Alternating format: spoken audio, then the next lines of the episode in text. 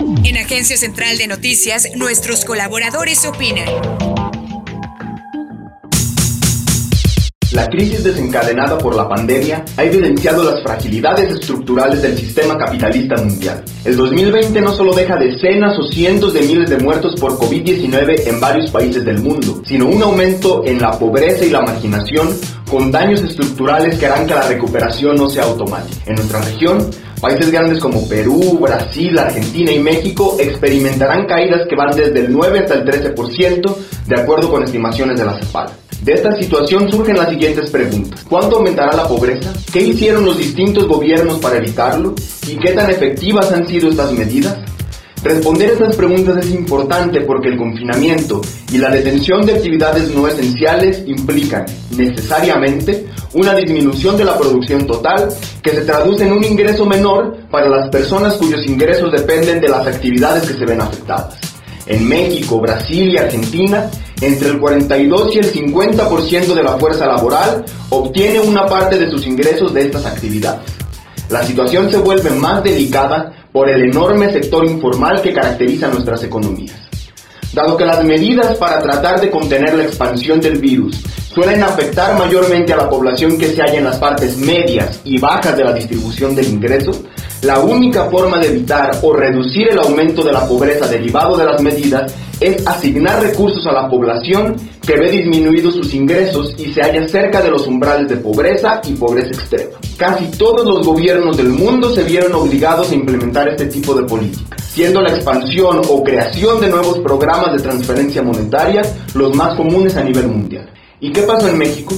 El presidente López Obrador se jactó de su manejo no neoliberal de la crisis.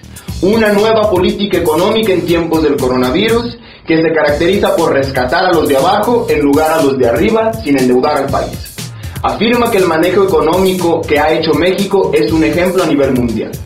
Y bien, ¿es esto cierto? Para empezar, México fue el segundo país de América Latina que menos recursos destinó para enfrentar la crisis y uno de los pocos en el mundo que no utilizó una política económica contracíclica para atenuar la caída de la economía y sus efectos. Pero los porcentajes como proporción del PIB dicen muy poco. Para ver los efectos específicos, investigadores del Centro Compromiso con la Equidad de la Universidad de Tulane estudiaron el impacto de las nuevas políticas puestas en marcha en Brasil, Argentina y Colombia para contener el aumento de la pobreza. A diferencia de México, estos tres países latinoamericanos que son perfectamente comparables con México en términos de desarrollo económico y estructura económica, sí expandieron o crearon nuevos programas de transferencia monetaria dirigidos a la población vulnerable de caer en pobreza o pobreza extrema o alejarse aún más del umbral. En Argentina, se otorgó un aumento del programa Asignación Única por Hijo, equivalente a 46 dólares, que representa el 77.5% de la línea de pobreza y benefició a 4.3 millones de personas. Adicionalmente, el gobierno puso en marcha el programa Ingreso Familiar de Emergencia, destinado a población vulnerable y trabajadores informales, que consistió en tres transferencias mensuales de 148 dólares cada una y benefició a 9 millones de personas. En Brasil, el Congreso logró impulsar a pesar del gobierno neofascista de Jair Bolsonaro, el programa Ayuda de Emergencia destinado a trabajadores informales, microempresarios, autoempleados y desempleados. Este programa consistió en cinco pagos de 107 dólares cada uno, con un total de 53 millones de brasileños beneficiados. Finalmente, en Colombia se aumentaron las cantidades de los programas Familia en Acción, Jóvenes en Acción y Colombia Mayor y se crearon los programas Ingreso Solidario y Bogotá Solidario. Cada uno de estos aumentos y nuevos programas consistieron en tres transferencias que iban desde los 36 hasta los 60 dólares cada una. Las medidas descritas anteriormente representaron el 1.2, 1.95 y 0.2% del PIB respectivamente. Ahora bien, ¿Cuál es el impacto estimado de la crisis en la cantidad de pobres en estos países y en qué medida contribuyen las medidas a reducirla? Si se considera un escenario consistente con las estimaciones de crecimiento económico del FMI, de acuerdo con las cuales las economías de México, Brasil, Argentina y Colombia caerán entre el 8 y el 10%, entonces, considerando el mejor escenario posible, en el que una proporción grande de los hogares pierde una parte no muy grande de sus ingresos, La pobreza, de acuerdo con los umbrales nacionales, aumentaría de la siguiente manera. 2.5 millones de pobres nuevos en Colombia, 11.4 millones en Brasil, 2.1 millones en las zonas urbanas de Argentina y 8.8 millones en México. Sin embargo, de acuerdo con las estimaciones, los programas nuevos y ampliados descritos anteriormente evitarían que 200.000 colombianos, 700.000 argentinos y 8.6 millones de brasileños pasaran de la pobreza.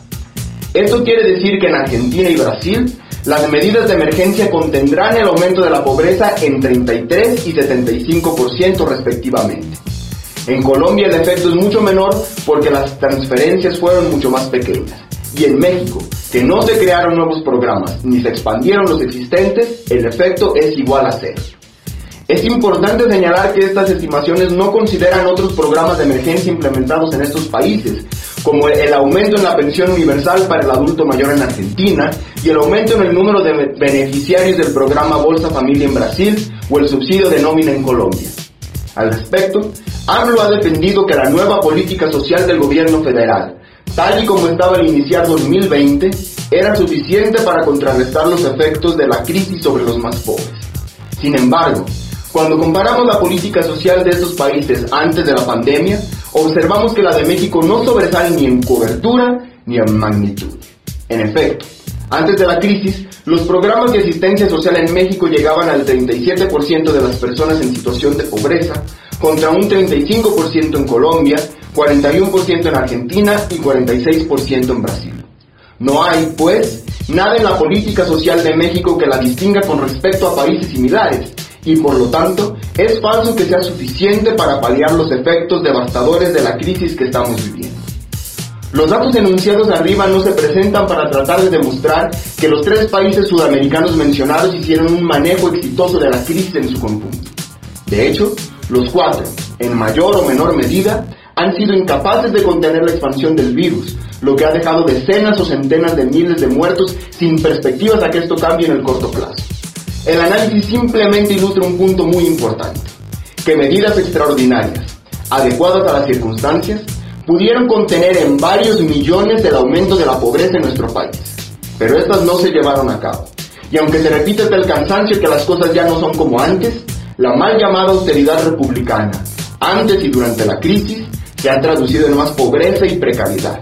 Y es preciso que nos demos cuenta lo antes posible para estar en condiciones de corregir el rumbo.